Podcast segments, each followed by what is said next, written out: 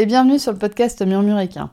Moi c'est Audrey et tous les vendredis, je vous partage un maximum d'informations et de pistes de réflexion sur des sujets autour de la santé et du bien-être, autant équin qu'humain. L'objectif de ce podcast est de vous apporter de la sérénité et de la sécurité dans votre couple cheval-cavalier en vous permettant de gagner en compréhension du monde équin sans jugement, mais surtout avec une bonne dose d'humour, de bonne humeur, de passion et d'ouverture d'esprit. Bonne écoute!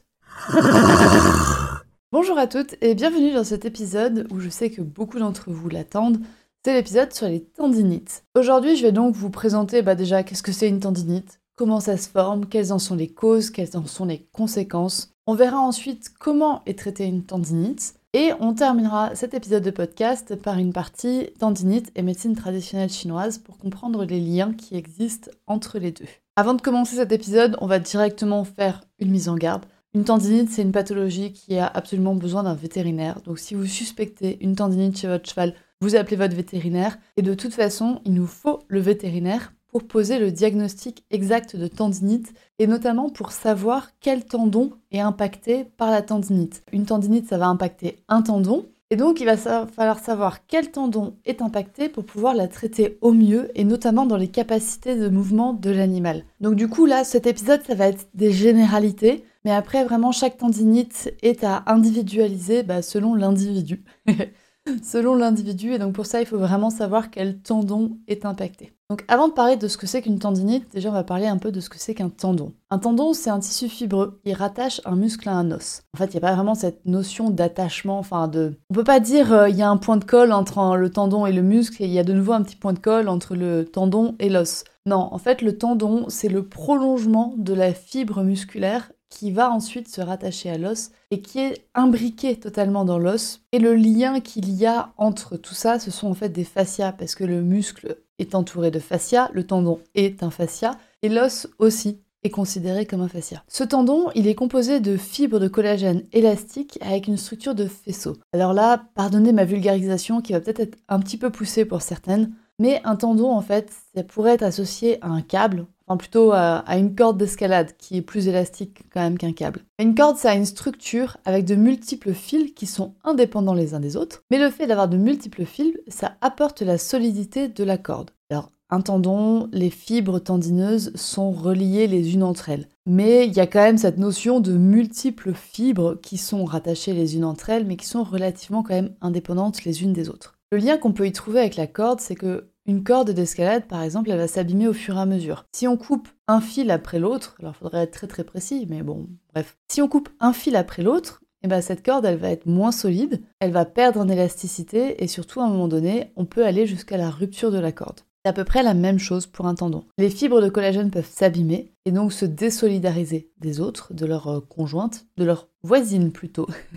Et plus il y a de fibres qui sont abîmées, plus la tendinite est sévère. Et la rupture d'un tendon est également possible si la tendinite n'est pas prise en charge à temps. On distingue les tendinites en 4 niveaux de tendinite, justement selon on pourrait dire selon le nombre de fibres qui sont impactées, mais selon la sévérité de la tendinite. Le premier type de tendinite qui existe, il regroupe tout ce qui est tendinite avec une rupture partielle et potentiellement de la douleur au début du travail du cheval, et normalement cette douleur, elle disparaît au cours de l'échauffement du cheval. Le deuxième type de tendinite, c'est une rupture partielle avec une douleur, mais qui cette fois-ci ne s'estompe pas avec l'échauffement et qui persiste durant le travail et qui peut même augmenter avec l'intensité de l'effort. C'est-à-dire que plus on va demander des choses physiques à notre cheval, plus il va avoir mal. Le troisième type de tendinite, c'est une rupture partielle avec une douleur permanente et intense qui va empêcher l'entraînement. Alors, j'aime pas ce terme d'entraînement, mais ouais, on ne peut plus utiliser le cheval pour nos besoins de cavalier, pour nos envies de cavalier. Normalement, la tendinite, du coup, est souvent repérée en type 2 ou type 3, mais certains peuvent la repérer en type 1 et d'autres en type 4. Et le type 4, c'est la rupture totale des fibres. Et du coup, il n'y a plus de mouvement qui est possible, parce que le but d'un tendon, c'est d'assurer le mouvement. Et donc le mouvement qui est en lien avec ce tendon est impossible. Ce type de tendinite peut en général nécessiter une intervention chirurgicale. Les tendons peuvent se remettre ensemble s'il y a une rupture, mais des fois ne peuvent pas parce que la rupture par exemple a duré trop longtemps. La rupture a été mal diagnostiquée. Et donc du coup, il y a beaucoup de temps qui s'est espacé. Et du temps, on a continué peut-être à faire bouger le cheval, à le travailler, etc. Et dans ce cas, on peut avoir une intervention chirurgicale qui sera nécessaire. Voilà donc pour la définition d'une tendinite. On peut maintenant se poser la question de pourquoi est-ce qu'une tendinite apparaît. Je vais reprendre mon petit parallèle avec la corde d'escalade. Vous voyez bien qu'une corde d'escalade, elle peut s'user en frottant notamment contre un rocher. Mais un tendon, il peut pas frotter contre un rocher. Ainsi, il y a un cas dans lequel le tendon peut frotter contre un simili-rocher, c'est le cas du suros. Un suros, c'est une excroissance osseuse qui apparaît notamment après un choc. Il peut y avoir des suros qui apparaissent spontanément, mais la plupart sont liés à un choc que le cheval va avoir sur un os, donc qui va générer une excroissance osseuse. Cette excroissance osseuse, donc, elle est dure, elle est solide, et selon sa localisation, elle peut être en contact avec un tendon, et donc causer sa détérioration par abrasion, comme une corde d'escalade va frotter sur un rocher. Mais après, on va arrêter là la similarité avec une corde d'escalade, parce que les autres causes de tendinite, j'ai pas réussi à trouver de lien entre une corde d'escalade et un tendon. Donc, les autres causes de tendinite sont potentiellement dégénératives, donc c'est des lésions dites dégénératives qui sont liées à l'âge. C'est en général une calcification du tendon qui apparaît chez des chevaux plus âgés, donc le tendon va se calcifier et donc va perdre de sa souplesse, ce qui peut causer les tendinites. On a ensuite tout ce qui est lésions dites de fatigue. Le terme fatigue se rapporte au tendon, c'est le tendon qui va fatiguer, mais dans un terme plus physique, on va dire du terme. C'est-à-dire que les forces appliquées sur le tendon sont en inadéquation avec ce que le tendon est capable de supporter. C'est-à-dire qu'il va y avoir trop de force sur notre pauvre petit tendon. Ce trop de force, ça peut être en fait des forces qui sont liées à un exercice inadapté, et surtout à un exercice qui est répété trop souvent. Typiquement, les cavaletti, le saut, c'est bien. Répéter trop de fois le même saut dans une même séance, ça peut causer une tendinite. Ou répéter sur plusieurs séances possibles, si on saute plusieurs fois, Toujours est-il que c'est un exercice qui peut être inadapté, et surtout s'il est répété trop de fois. Les forces appliquées qui vont potentiellement causer une tendinite, on n'y pense pas assez, mais c'est le surpoids. Les tendons sont faits pour porter un poids anatomiquement correct, physiologiquement adapté, et donc quand ce poids est dépassé, on va avoir un excès de force sur les tendons, ce qui peut causer des tendinites. Donc si votre cheval est gras et qu'il a une tendinite, la première chose à faire, c'est de lui supprimer, de lui faire perdre du poids. Moi, c'était le cas que j'ai eu avec Whisper il y a maintenant 1 an et demi, où en fait, il a fait c'était une desmite, donc c'est une atteinte du ligament. Et on est pareil, il était trop gros. Il a fait un petit effort parce qu'il y a un nouveau cheval qui est venu dans le pré, donc ça a un peu beaucoup joué, mais surtout, il était trop gros. Donc s'il avait été moins gros, il aurait pu tolérer cet exercice inadapté. Mais du fait de son surpoids, ça a rajouté des forces, ce qui a causé une atteinte. Des forces inadaptées qui peuvent s'appliquer, ça peut aussi être un défaut d'aplomb. Donc le défaut d'aplomb, il peut être de naissance, ou il peut être lié à une ferrure ou un parage inadapté. Une ferrure aussi ou un parage qui a été laissé trop longtemps sans être fait, et donc qui vont créer des forces dans le pied, et qui vont créer des forces de levier qui vont faire qu'il va y avoir trop de force appliquée sur le tendon. Et le dernier type de force inadaptée qui peut être appliquée, ça peut être par le terrain. Et notamment par un terrain qui va être trop gras, qui va être trop lourd, qui va être spongieux, où le cheval va s'enfoncer dedans, et donc où ses membres vont faire des exercices qui sont inadaptés, mais surtout répétés. Il va y avoir plusieurs fois, à chaque fois que le cheval pose le pied, en fait, il va y avoir une force inadaptée. Vous l'aurez compris, du coup, les tendinites, en fait, ça arrive quand même rarement du jour au lendemain. On peut rarement dire que du jour au lendemain, le cheval, sur une séance, il a trop sauté. Oui, c'est envisageable, mais c'est quand même pas fréquent. Le surpoids, ça n'arrive pas du jour au lendemain. Le défaut d'aplomb ou un parage inadapté, ça n'arrive pas du jour au lendemain. Le terrain inadapté, ça peut arriver du jour au lendemain, mais il faut quand même en général que le cheval travaille plusieurs fois dedans pour qu'on ait une tendinite. Mais maintenant, il peut quand même y avoir des tendinites qui apparaissent relativement du jour au lendemain. Toujours est-il que je vous invite à être très attentif aux signaux de douleur que votre cheval peut montrer en fait. D'ailleurs, ça me fait penser qu'il va falloir que je fasse un épisode de podcast sur les signes de douleur. Mais toujours est-il que soyez-y attentifs, et plus vous rajouterez du consentement dans votre apprentissage, dans vos séances, dans votre relation avec votre cheval, plus votre cheval va être capable de vous dire « Non, là il y a quelque chose qui ne va pas ». Donc vous ne saurez peut-être pas qu'il ne va pas, mais ça pourra préserver potentiellement sa santé et son intégrité physique. Voilà pour ma petite aparté, ajoutez du consentement dans le travail de votre cheval. Passons maintenant au diagnostic. Le diagnostic d'une tendinite, ça se fait majoritairement par échographie. L'échographie, c'est la seule technique qui permet de voir les tendons. Non, il y en a d'autres, mais c'est la technique la plus facile à mettre en œuvre pour un vétérinaire pour voir les tendons et donc l'état des tendons. Donc une échographie, c'est le plus adapté pour diagnostiquer une tendinite. Maintenant, on peut aussi avoir recours à une anesthésie tronculaire, c'est-à-dire qu'on va anesthésier progressivement le membre qui pose problème. Donc on va commencer par anesthésier le sabot. Si le cheval boite toujours, bah c'est que la douleur ne vient pas du sabot.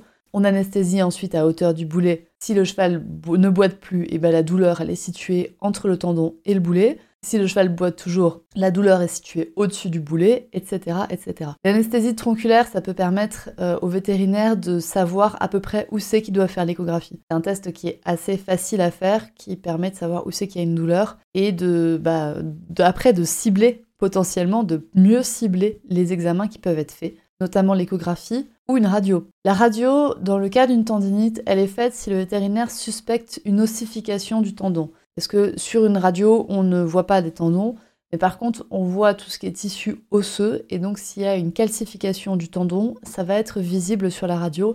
Et ça va être potentiellement un peu moins visible sur l'échographie. Bon, quelles sont les conséquences ? J'avais mis une petite partie sur les conséquences d'une tendinite, mais vous l'aurez compris, la principale conséquence d'une tendinite pour le cheval, c'est de la douleur. Il peut aussi y avoir comme conséquence un handicap à vie, surtout en cas de rupture du tendon. S'il y a une rupture du tendon et qu'on ne peut pas le construire, on ne peut pas le reconstruire, on peut avoir des chevaux qui vont notamment, je pense, avoir le boulet qui va être trop bas. Il va y avoir une élongation du tendon et donc le boulet qui va être trop bas, ce qui peut causer un handicap locomoteur à vie. Ensuite, une autre conséquence, mais qui, à mon sens, est surtout une conséquence pour l'humain, ça va être l'arrêt de l'exercice physique du cheval. Donc c'est vraiment l'arrêt de l'exercice qui, en fait, arrange, on va dire, le cavalier. Oui, le cheval ne sera plus capable de sauter 130 ou de partir en compétition d'endurance pendant au moins un certain temps. Par contre, le cheval, en général, reste capable de se déplacer au pré ou au paddock sans douleur. Cet arrêt, il doit être au moins temporaire, mais parfois il peut être définitif. Et justement, ça me fait ma parfaite transition pour parler du traitement des tendinites et éviter justement la mise au repos définitive du cheval et de tout faire en sorte pour que le cheval puisse continuer de bouger comme lui, il en a envie. Et de pouvoir mener sa vie de cheval que lui, il a envie. Et potentiellement de mener la vie de cheval que son cavalier a envie. Et vous aurez compris, on n'est pas sur la vibe du podcast de parler de ce que le cavalier a envie. Donc passons maintenant à comment traiter une tendinite. Alors dans cette partie, je ne parlerai pas du traitement par onde de choc qui est sujet à polémique dans le monde vétérinaire et même dans la médecine humaine. Donc si vous voulez traiter par onde de choc, sachez que ça existe, mais je vous laisse en parler à votre vétérinaire qui sera beaucoup plus au courant que moi pour vous présenter les avantages et les inconvénients de cette méthode de traitement. La principale méthode de traitement d'une tendinite, ça va être le repos. Et repos, c'est différent de boxe ferme pendant 3 mois. Ça peut être potentiellement différent. Après, tout dépend de l'aggravation, de l'état de la tendinite. Mais du repos, ça peut juste être ne pas travailler le cheval contre sa volonté. Ça peut être faire des mouvements que le cheval est capable de faire. Donc en général, le repos, ça peut très bien être dans un paddock avec des copains. Potentiellement, on va le mettre avec des copains un peu calmes pour éviter qu'ils nous fassent des andouilleries toutes les 3 minutes. Mais ça peut être le cheval peut totalement encore bouger. Donc ça encore, c'est à voir avec votre vétérinaire. Est-ce que c'est possible de mettre le cheval dans un petit endroit pour limiter quand même un peu son mouvement, mais qu'il puisse bouger ? Parce qu'après, le repos en boxe ferme, on peut arriver sur d'autres conséquences. On peut arriver sur des conséquences comme la fourbure, on peut arriver sur des pourritures de fourchette. Ça encore, ça se traite assez facilement. On peut arriver sur un cheval qui après va exploser justement au moment où vous allez le sortir du box, au moment où vous allez arrêter de l'isoler en boxe, de l'empêcher de bouger, et bien il peut potentiellement exploser. Il peut aussi y avoir toutes les problématiques de colique. C'est un cheval qui arrête de bouger. On peut avoir plein de problématiques de colique. Donc vraiment, je vous invite à questionner avec votre vétérinaire, de lui demander, tu me conseilles le boxe ferme, mais est-ce qu'il n'y aurait pas autre chose ? Est-ce que je peux pas le mettre au pré tranquillement ? Peut-être que ça prendra plus de temps, peut-être que ça prendra moins de temps. Qu'est-ce que toi tu en penses ? Quels sont les avantages et les inconvénients dans le cas unique de mon cheval qui souffre d'une tendinite pour la mise au box ou pour le laisser au pré ? Ensuite, je vous l'ai dit en début de cet épisode, le tendon c'est un fascia. Donc du coup, de travailler en fasciathérapie pour votre cheval qui souffre de tendinite, ça peut être très très adapté. Donc on peut avoir des fasciathérapeutes qui travaillent en fasciathérapie, ça va, c'est dans le nom. On peut aussi avoir des masseurs, des shiatsuki ou des ostéopathes qui se sont spécialisés en fasciathérapie ou qui du moins se sont formés en fasciathérapie. Du coup, la fasciathérapie peut vraiment aider votre cheval comme thérapie manuelle, peut vraiment aider votre cheval à se remettre du mieux possible de sa tendinite. Je vais vous parler ensuite de mes petites chouchoutes. Moi, j'adore traiter en phytothérapie, mais surtout j'adore traiter en phytothérapie de plantes qu'on peut trouver facilement. Des plantes qu'on peut trouver dans nos jardins. Et des plantes qu'on peut trouver dans nos jardins pour les tendinites, on a notamment l'ortie. Je mets au défi à un cavalier qui a ses chevaux au pré de me dire « Ah non, j'ai jamais souffert de piqûres d'ortie au niveau des tibias »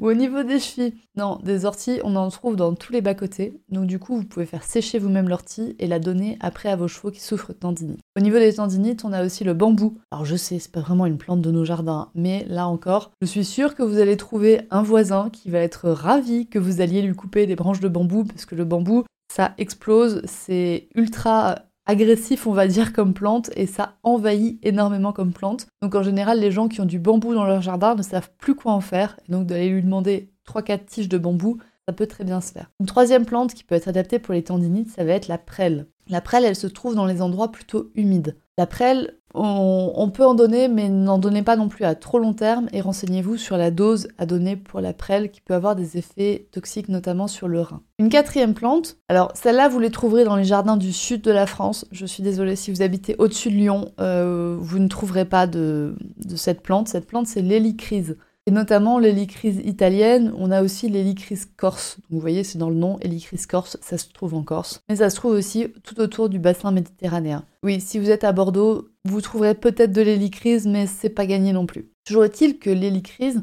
ça se donne en plantes sèches, mais ça se donne aussi sous forme d'hydrolat ou d'huile essentielle. Mais l'huile essentielle est chère. Voilà, l'huile essentielle est chère, l'hydrolat est moins cher, et peut être tout aussi efficace pour les tendinites. Donc l'hydrolat d'hélicryse, ça se trouve en magasin bio, et donc l'avantage, c'est que c'est une base aqueuse, et donc potentiellement l'hydrolat d'hélicryse, vous pouvez le mélanger à l'argile que vous allez mettre sur les tendons de votre cheval pour aider à cicatriser. Vous voyez un peu le truc qui peut être assez génial, de combiner des produits, de faire vos propres synergies pour aider votre cheval dans ses tendinites. Donc du coup, si vous avez de l'hélicryse dans votre jardin, et bien parfait, vous pouvez en faire un hydrolat assez facilement, ou sinon, vous pouvez l'acheter en magasin bio. En restant dans le fait maison, on peut aussi avoir l'huile d'arnica, enfin, le macérat huileux d'arnica, mais moi j'aime pas l'arnica parce que c'est une plante qui est menacée, qui est protégée, et j'aime pas utiliser des plantes qui sont menacées pour le soutien de mes chevaux, alors qu'il existe des alternatives, et notamment il existe le macérat huileux de pâquerette, qui peut être fait aussi par vos soins.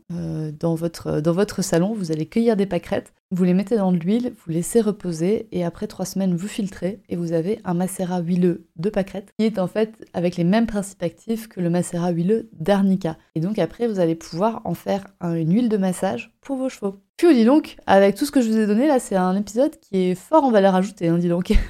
Et la dernière manière de traiter et de soutenir une tendinite, ça peut être le froid ou le chaud. Alors tendinite, c'est un hit, ça termine par hit, donc c'est que normalement il y a une inflammation. Et donc s'il y a une inflammation, on va tendance à y apposer du froid. Donc à y mettre des bandes rafraîchissantes, voire de la glace. La glace, attention, ne pas la laisser trop longtemps, ne pas la mettre directement au contact du cheval. Mais vous pouvez aussi mettre des bandes humidifiées qui, avec l'évaporation de l'eau, vont rafraîchir le membre. Donc l'application de froid va pouvoir aider à diminuer l'inflammation du tendon et donc à diminuer la tendinite. Et ensuite, une fois que l'inflammation est passée, on va pouvoir y apposer du chaud pour aider à la cicatrisation. Donc ça sert à rien d'y mettre du chaud si le corps produit déjà assez de chaleur. Si le corps est en inflammation, si le tendon est en inflammation, ça ne sert à rien d'y appliquer de la chaleur. Mais une fois que le tendon n'est plus en état inflammatoire, on peut potentiellement penser à des bandes qui renvoient la chaleur du corps du cheval pour aider à la cicatrisation. Encore une fois, je vous invite à toujours faire ça sous la guidance de votre vétérinaire et à lui demander « Est-ce que tu penses que maintenant je mets du chaud ou est-ce que je mets du froid ?» Toujours est-il que cette notion de chaud et de froid est la transition idéale vers le point suivant qui parle de tendinite et de médecine traditionnelle chinoise. La tendinite, vous l'aurez compris, c'est une chaleur, une inflammation. Une tendinite, tout ce qui finit par it, c'est une inflammation. L'inflammation, la chaleur, est en lien avec le yang, qui va avoir tendance à stimuler la fonction du tendon et le dynamisme du tendon. Donc on va stimuler la fonction du tendon à rester élastique en y apportant de la chaleur. Et la chaleur est apportée, dans le cas de la tendinite, par le corps en lui-même. Et ensuite, on va avoir une phase plutôt froide, donc une phase yin, en médecine traditionnelle chinoise, où là, il va y avoir plus de structure, de stabilité, de matière. Donc il va y avoir plus de construction de matière, et c'est le moment où on va pouvoir aider la cicatrisation et la construction de matière en médecine traditionnelle chinoise. En médecine traditionnelle chinoise, les tendons sont associés à l'élément bois, qui est associé au foie et à la vésicule biliaire. On va donc pouvoir soutenir le foie, mais surtout on va pouvoir soutenir le méridien de la vésicule biliaire, qui lui est plus en lien avec les tendons que le méridien du foie, même si tous les deux sont en lien. Donc du coup, pour mes petites formées, si vous avez un cheval qui est en tendinite, vous allez pouvoir aller soutenir le méridien de la vésicule biliaire, et je vous invite aussi à soutenir et à utiliser le point VB34, donc le point vésicule biliaire, le 34e point du méridien de la vésicule biliaire, et le point maître des tendons. Et moi, ma petite formule magique, c'est d'apposer sur ce point une goutte soit d'huile essentielle d'hélicryse, soit d'hydrolat d'hélicryse.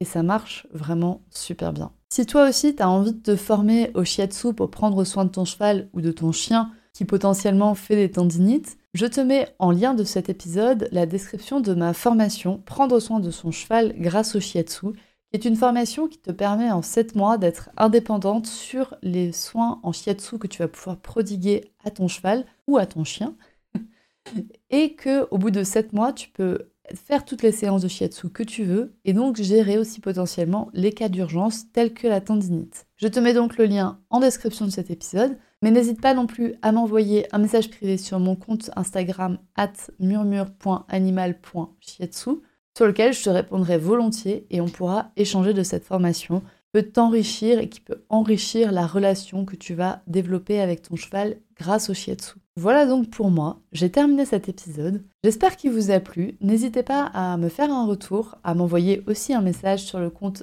@murmure.animal.shiatsu sur Instagram pour me dire si cet épisode vous a aidé ou si vous avez des choses à y ajouter sur la tendinite. Les tendinites, c'est vraiment quelque chose de très très complexe comme sujet.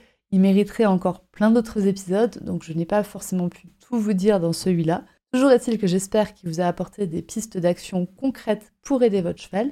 Et je vous dis à très bientôt pour un prochain épisode. Bonne journée. Et voilà, c'est la fin de cet épisode du podcast Murmure Équin. J'espère que cet épisode vous a plu. Si c'est le cas, n'hésitez pas à venir me le dire sur Instagram ou par mail. Vous pouvez aussi partager l'épisode à une personne qui veut en apprendre plus sur les chevaux. Et si vous avez envie de soutenir un média qui a comme ambition de propager le savoir au plus grand nombre et ainsi d'améliorer la vie de nos compagnons à crinière, vous pouvez le faire dès aujourd'hui en faisant un don sur le compte Tipeee du podcast Murmure Équin. Je vous laisse donc le lien de mon compte Tipeee dans la description de cet épisode et je vous remercie au plus profond de mon cœur si vous m'aidez dans le projet fou de ce podcast qui est de rendre le savoir équin toujours plus accessible pour tout le monde. On se retrouve vendredi prochain pour un nouvel épisode. À bientôt!